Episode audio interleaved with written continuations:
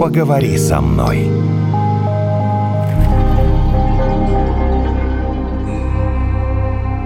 Ты отмечал, вот там бывает ситцевая свадьба, потом какая-то деревянная. Нет, отмечать не отмечал, но она есть, да. Еще да, да. там какая-то... Это же вот что-то значит в отношениях? Ну, Или чем это просто больше как срок повод? свадьбы, тем крепче материал берется. А, для- вот он. Или что. это есть вот эти вот кризисы, Ну, нет, которые конечно. вот Свадьба и кризис – это разные вещи. Нет, я имею в виду вот, вот эти годовщины. Там Ну да, сначала ты там. отмечаешь год, потом три года, потом, Нет, конечно, пять. эти свадьбы и, и кризисы, они не совпадают между собой, потому что празднуем какую-то свадьбу мы каждый год, а кризисы, слава богу, не каждый бывают. Психолог Евгения Ганева сегодня в гостях в подкасте «Поговори со мной». С вами Наталья и Евгений. И мы сегодня говорим о кризисах в браке. Давайте начнем вот прям по порядку. Начнем с года. Вот мы... В год кризис, да, вы сказали? Да. Но это же не обязательно год, это же может быть год просто отношений. Ну да, конечно. Они но, же не но, идёт но- но отсчёт в от- основном это совместное проживание. Как вместе съехались, Да. так и начинают считывать Да. вот эти вот Ну э, и, и вообще года. эти сроки весьма условны. Просто они совпадают с определенными событиями, которые так или иначе наступают в жизни. Вот, например, люди просто встречались, а потом они через там 7-8 месяцев съехались, и вот они уже живут, и начинается быт, и они уже не только вот лепестками роз пахнут и так далее, а начинают видеть и нутрянку, и недостатки друг друга.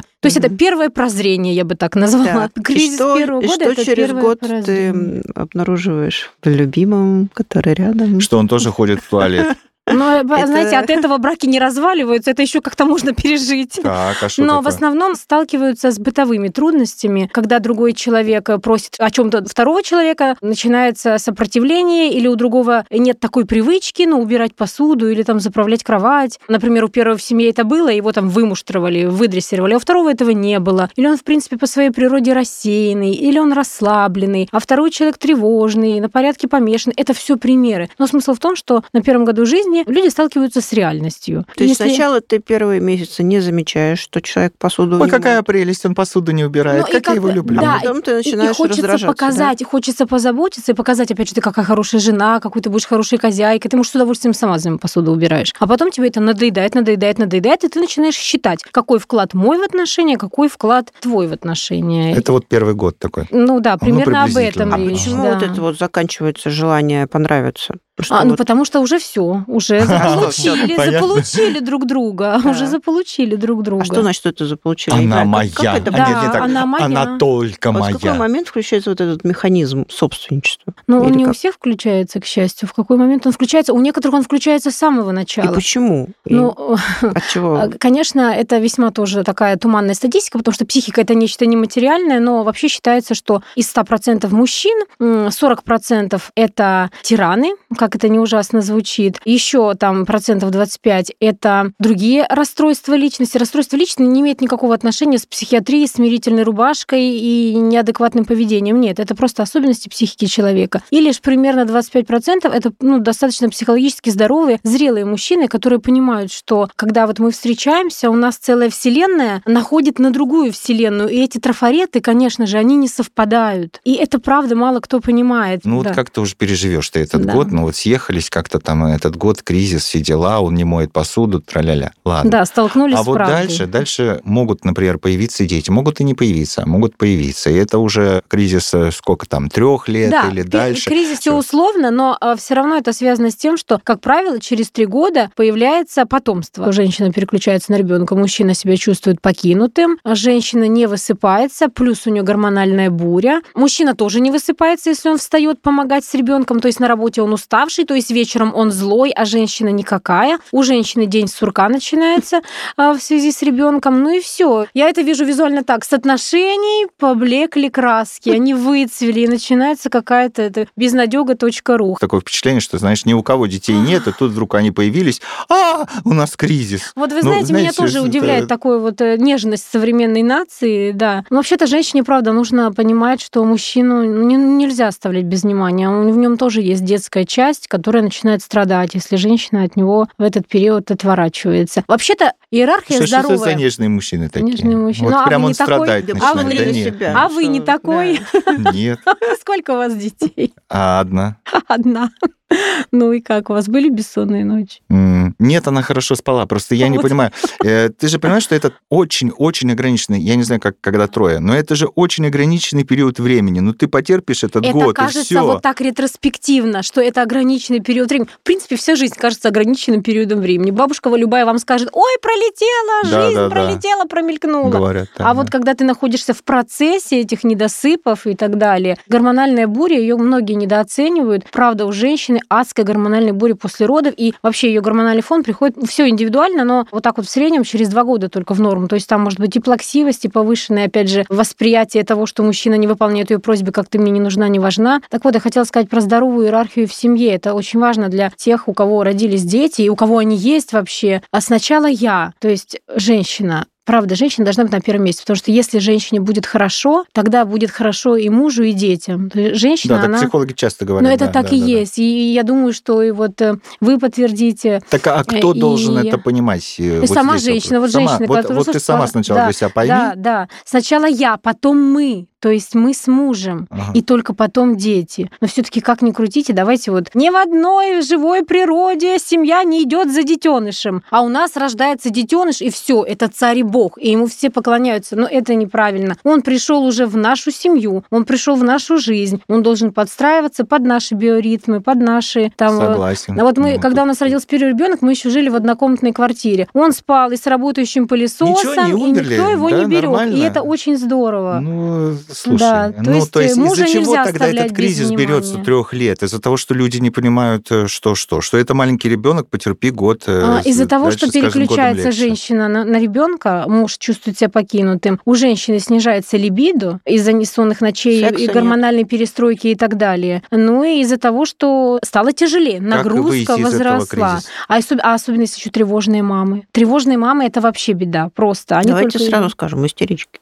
Ну, не, не истерички. Истеричка это которая бурно выражает эмоции, а это просто тревожная. Она за все боится, за все боится. И она сама в напряжении. Если она в напряжении, ну, опять же, вся семья в напряжении, и ребенок в напряжении, и он капризничает, плачет. И вырастает потом. А, Да, и вырастает, напряжении. Ну перенимает ладно, вот, э, пережили вот три года как-то. Пережили? Ну а что? Почему так сразу? Почему пять лет? Три года, пять лет? Ну, то Э, есть, Я, ну, что я не успели объясню, выдохнуть. не успели выдохнуть буквально. Там второй ребенок. Смотрите, даже если э, Или после ипотека. первого ребенка семья адаптировалась, как правило, через 5 лет, ну, 5-7 лет. Обычно, Мгм. когда женщина родила, как правило, ей снова очень хочется ребенка через 5 лет. Вот это прям я и по себе замечала, и так вот, ну, так Мгм. природой задумано. Она уже успевает восстановиться, выдохнуть. Потому что женщина, как правило, то есть либо там второй ребенок появляется, то есть нагрузка еще возрастает, и снова гормональный сбой э, у женщины, и снова еще тяжелее. А еще мы что не учли, что мама перестает работать, как правило, и мужчина становится единственным кормильцем семьи. То есть он переживает и в напряге ходит из-за денег, а она из-за ребенка и гормональной бури. Осликом становится. Э, Да, и ну, то есть напряжение растет, секса меньше, нагрузка растет, финансовая нагрузка, ну вообще в принципе с заботами связаны. Так что делать-то?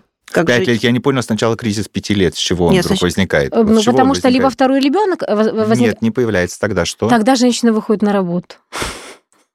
А, Она выходит на работу. Смотрите, как у нас же типа патриархальное общество. До сих пор реально мужчины считают, что забота о быте – это э, женское дело. И что получается? Садик, ребенок, его болезни, сопли, одежда – это женское дело. Ездить на работу и возвращаться, тратить время на другую там работать – это женское дело. Женщине зайти, да? нужно еще, это даже если мужчина покупает продукты, даже если. А женщине еще нужно заботиться о себе, о своей красоте, восстанавливать ее после одной и двух родов. То есть вот, вот именно на пяти лет адски на женщину возрастает нагрузка на пятом, ну, примерно, вот если мы говорим. Это, опять же, я подчеркиваю, все условно. Это может наступить через 7 лет. Ну но- да, 5-7 лет где-то да, вот так говорят. вот так вот, да. И все. И тут э, уже, особенно если семья не приучена говорить, решать все поступательно, уступать, видеть в том, что ну, эти два трафарета никогда не сойдутся и терпимо относиться к каким-то слабостям. Тут уже очень много на пятом году жизни наступает обид затяжных. И по статистике, я смотрела статистику за разные периоды жизни, от 1 до 3 лет приходится около там 30% разводов, но более 50 приходится на вот этот период от 1 до 5 лет. Я правильно Мгм. понимаю, что А. один из способов э, избежать развода это больше разговаривать и проговаривать вот все, что А, тебя беспокоит. Больше разговаривать, да, и разговаривать еще и такими я-сообщениями. Не ты меня бесишь, а, Такой вопрос да, есть. а то, что, что я чувствую, когда это У происходит. меня к тебе, Наташа, вопрос. Ну, А зачем избегать развода? Хочешь, разведись.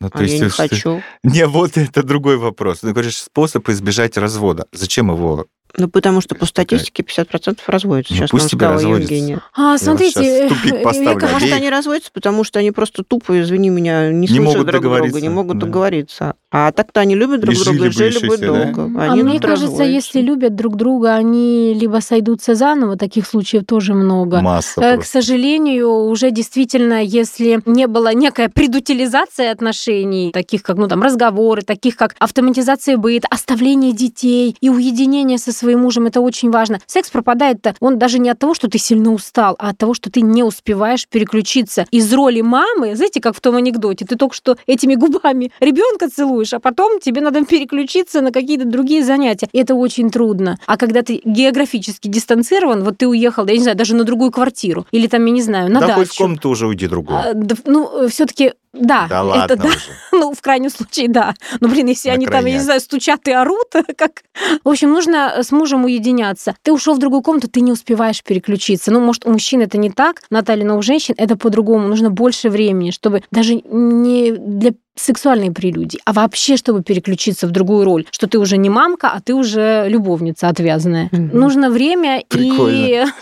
и ну, нужно куда-то географически, так сказать, где у тебя интерьер другой. А мужчинам что делать? Они же тоже должны как-то участвовать. Я мужчинам очень сочувствую, если честно. Мужчин все ругают, вот мужчины изменяют, такие сики, они кобели плохие. Мужчинам тоже э, не- нелегко, если честно. И я никак не хочу оправдывать мужскую измену, но женщины, правда, многие вносят большой вклад в то, чтобы мужчина смотрел на другую сторону. Они и шантажируют сексом часто, и не уделяют внимания, и неуважительно разговаривают, унижают достоинство мужское. Ну, в общем, много там составляющих. Женщинам тоже нужно. И Хотя я еще раз подчеркиваю, мужчины, в принципе, ну, нет таких женщин, которые вот прям сто процентов, знаете, как те ролики хайповые. Ты делай это, и мужчина тебе никогда не изменит. Нет, это невозможно. И вообще мужчина изменяет, если честно, по своим внутренним причинам. Например, психологически здоровый мужчина, если там рождение детей, там какое-то охлаждение, он не воспринимает это. Например, если женщина переключилась на ребенка, он это не воспримет как то, что он отвергнутый, брошенный маленький ребенок. А мужчина, за которым мамка ходила и сильно там заботилась, или который, ну, который вот у него есть какие-то детские травмы, какие-то свои собственные детские там фиксации, он начинает чувствовать себя покинутым. И на зло маме я докажу, я докажу, что я любимый, я желанный. Ну, начинается вот эта вот такая вот детская позиция у незрелых мужчин. Ну, мужчинам нелегко, да. Но недаром говорят, что отношения — это труд. Я это клише не очень люблю, но это правда. Тут не скажешь по-другому. И нет, я скажу по-другому. Это небольшой труд,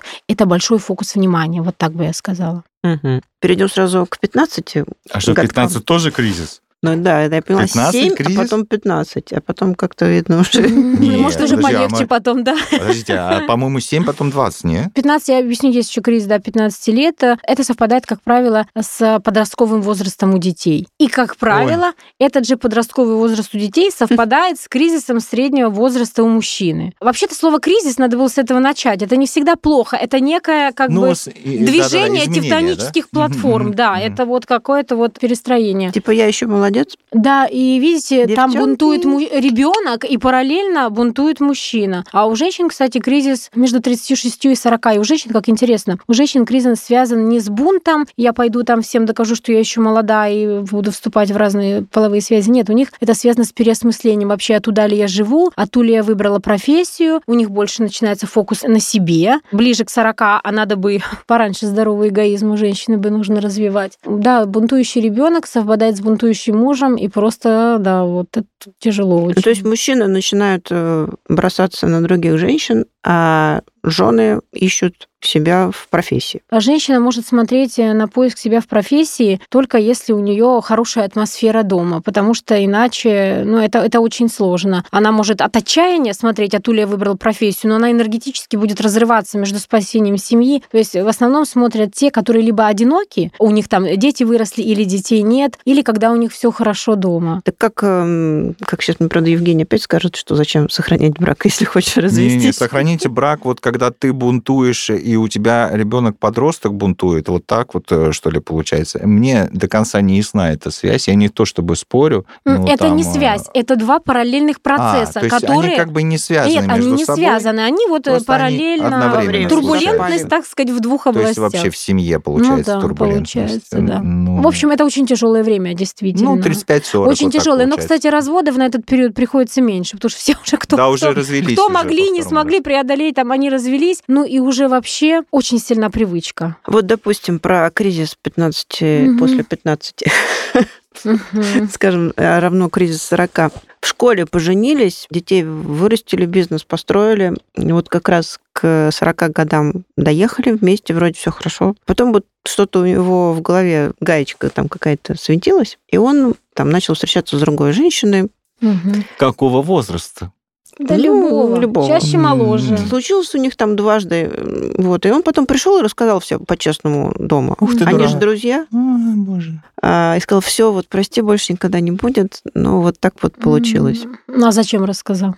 Уже все, Он уже хотел не важно. быть честным. Хотел Слушайте, быть честным. Это с психологической точки зрения называется «я свое чувство вины перевалю на тебя и делай с этой информацией, что хочешь». Мне полегчало.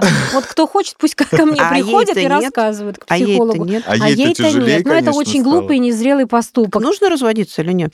Ей, с ее стороны. Ей тут э, каждый решает э, для себя, и, в принципе, надо обсудить. Надо Слушай, обсудить. я ну, как тебе скажу. автоматически тебе разводиться вот так. тебе скажу. Автоматически не, Не нужно разводиться ни при каких обстоятельствах. Он, скорее всего, если он рассказал, то он уже, конечно, не пойдет. Не, конечно, не пойдет. Ну вот. То есть иначе бы не рассказал. А Ну если да. рассказал, то уже не пойдет. Но А она там учится что будет. теперь? Это знаете, как интересно, когда э, сотрудник, я сейчас по аналогии с рабочими отношениями, совершает ошибку, недальновидные работодатели его увольняют, если серьезная ошибка. А я считаю это абсолютно неправильно, потому что если ты оставишь этого сотрудника, он будет гораздо более внимательным и, скорее всего, такую ошибку не совершит. А Но если он ты еще возьмешь- попытается оправдать Вот самого именно. себя, Ты конечно. будешь на нем ездить. А время. если ты, да, возьмешь новичка, то ты абсолютно не застрахован от того, что он сделает то же самое. Слушайте, ну это же тоже неправильно манипулировать потом все время. Вот Но ты это не изменил, манипуляция. Почему? А ты вот теперь давай вот тут еще пять грядок вскопай.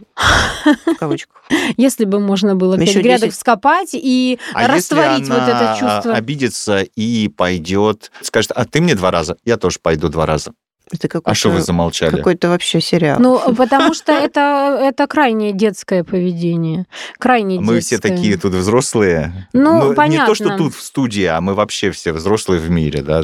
А женщина, скорее всего, не скажет так. Она может по-тихому сделать, если особо мстительная. Нет, я не предполагал, что она настолько дура, что она еще и скажет. М, Я почему-то подумала, что... вы- Просто втихаря пойдем. Просто втихаря скажет, а, все, мы квиты, Ну, конечно, давай я, кстати, жить дальше. сразу хочу легче, сказать да? женщинам, которые это сделают, и мне станет легче. Это будет отвратительное послевкусие от, от измены на зло. Одно дело, если она вот искра промелькнет, ну мало ли, да, вот такое там 2, 3, 5 раз в жизни бывает. Вообще, вот прям реально, знаете, как я люблю говорить, секс должен быть или по любви, или как приключение, такое, о котором потом внукам можно рассказать. Это одно дело. Но а не если- мужу. А если...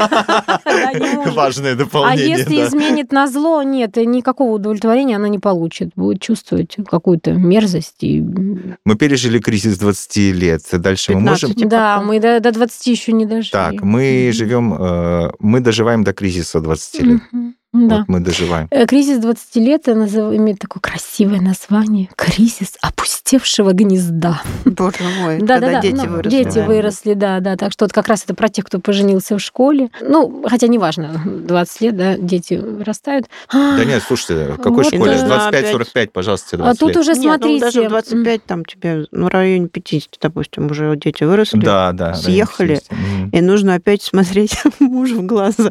И опять закручивать Да, эти да, тюбики да. от э, пасты. Да. Это так, вот- так вот все очень тихо и очень скучно. Ну, тут уже каждый начинает думать. Если нет каких-то у них там общей миссии, общих ценностей, например, некоторые начинают путешествовать, или некоторые начинают, там, я не знаю, благотворительностью Они начинают придумывать Они что-то начинают общее. придумывать, и это правильно, и это правильно. А если этого нет, а, становится очень скучно, А, покупает собаку. Становится очень скучно, покупает собаку. Ну, видите, вот то, что вы говорите, это уже выходы из положения, это здорово. И тут каждый начинает думать, а вот сколько у меня еще осталось жизни, о молодости, а может быть у меня еще есть шанс на какую-то яркую любовь, на какую-то яркую вспышку, либо... Ну, Котик ли... мой, зачем тебе в 50 яркая вспышка? Ну, 50, Ты можешь не перенести, это? алло. Ну, 50 еще, это еще молодой человек. Вам сколько лет?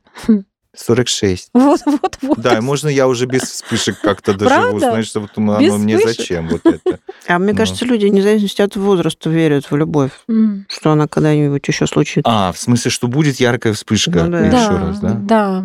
А люди себе отдают отчет, что они могут ее пережить с большим трудом, потому что яркая вспышка в 20 и 25, а ты поди в 45 яркую вспышку пере. Ну, а все равно, когда все закончится, А бояться? у таких взрослых а, людей уже ресурсов больше, больше мудрости, больше денег, они больше знают себя, они могут э, уравновесить более молодого и менее опытного партнера То есть своей вы мудростью. Себе, Евгения, да, представляете, что там э, мы по такой пожарной лестнице на третий этаж в гости к девчонкам в общежитие, то есть вы можете себе представить. Вот это яркие вспышки, да? О, яркие а, вспышки а вы можете, да, только в 45 вот это вот, что я полезу куда-то, вы можете Но юношеская романтика, это... Все, этого уже не будет, уже успокоиться Ну, будет другая, но яркая вспышка не только по одному сценарию-то может быть. Лазить на крышу. Яркие ну вспышки-то. Ну, а можно на яхте, в компании молодой девушки Нет, на яхте хорошо с женой, спокойно. Можно сказать, я сейчас выпью, потом пойду В общем, хочется, еще люди задумываются о том, что а, вдруг возникает скука. У а обоих, ну, возникает желание. Почему? Не а, обязательно. Возникает скука и пустота. Как и если люди ее находят чем наполнять... Наташа сказала а... собаку. Вот я считаю, это выход. Не, ну правда. Ну, да, но собака это, это что? Ну, что, а что выход? Что ты? Что приходишь, и ты вы вместе ласкаете? Нет, конечно, тут нужно... Какое-то совместное занятие? Какое-то совместное занятие, какую-то миссию. Это же больше, чем занятие, чем просто пробежки в парке или еще что-то. Это вот это какая-то миссия. Какая-то, ну, вот Ну, можете мне пример цель. миссии? Потому что я вот не вижу, серьезно. А, пример миссии. Пример миссии. Мы ну, будем например... с тобой строить дачу, пока не умрем, вот, понимаешь? Именно. Вот именно. она никому например, не нужна будет, но мы ее будем да, строить. совместная постройка дачи, постройка бизнеса, не знаю, рождение или там установление усыновление еще одного ребенка, или опять же там, я не знаю, дауншифтинг, например, совместный. Все продали, тут поехали куда-то на Бали жить, на серфе кататься, фотографиями заниматься и так далее. Вот. Сейчас большие возможности. Все так взяли друг друга за ручки. А, ну и у многих, кто продолжает жить вместе, к сожалению, их союз, да, можно назвать таким, такой метафорой, как одиночество вдвоем. Чаще всего продолжают. Путешествия. Да ну, который, знаешь, объединяет общее впечатление вот из того, что я знаю. Но чаще всего, вот если вот нет вот такой какой-то еще, знаешь, заинтересованности, уже важно еще сохранить интерес друг к другу. Духовную Потому близость. что ты можешь поехать куда-то вместе, а поговорить-то не о чем. Да, точно, да, точно. Да, и часто такие пары. Она хочет сидеть там на озеро смотреть, а он хочет в гору лезть, вот как ты хотел сейчас на балкон. А что мешает-то? А она не Но хочет они же горку. потом встретятся, да и не надо, пусть ну, сидит на своем озере. Нет потом общего, встретятся, они не обмениваются друг другу. Вот, вот это может быть самое главное, что они не обмениваются всего, потом. Ну, как, бы, на горку сходил, а ну, ничего, да. нормально, и да, все, и пошли И чаще спать. всего живут как в одном доме, но разными интересами, просто как соседи. Одиночество вдвоем. кажется, Да. Смотрите, когда люди изначально вступают в брак, в отношения, они объединены, ну, крупными мазками, если сказать, на трех уровнях. Это эмоциональный уровень, это сексуальный уровень и интеллектуальный уровень. А вот, и если нет объединения хотя бы на каком-то одном уровне, то тогда действительно это пустота, одиночество вдвоем или расставание. Или если вот есть такой вот, ты смотришь на своего дедушку, блин, люблю. Помню, муж мне прислал из командировки фотку. Мы уже сколько, 13 лет вместе. И я смотрю, он так сильно поседел, хотя он с юности седой у меня. И я смотрю на него такой седой, и как будто бы его FaceTime состарил. Я смотрю на него и думаю, блин, все равно люблю. Такая теплая волна меня нахлынула. То есть я прекрасно понимаю, как можно любить своего дедушку. Вот если есть вот это вот чувство, смотришь на старика и думаешь, это мой, люблю, то какой-то одной близости достаточно для того, чтобы сохранить брак уже после там 20-25 лет совместной жизни. Хоть на чем-то должна быть сцепка, хоть на каком-то уровне. И слушайте еще друг друга. Слушайте, да. Психолог Евгения Ганева сегодня была у нас в подкасте «Поговори со мной». Евгения, спасибо. И вам спасибо большое, очень приятная беседа. Поговори со мной.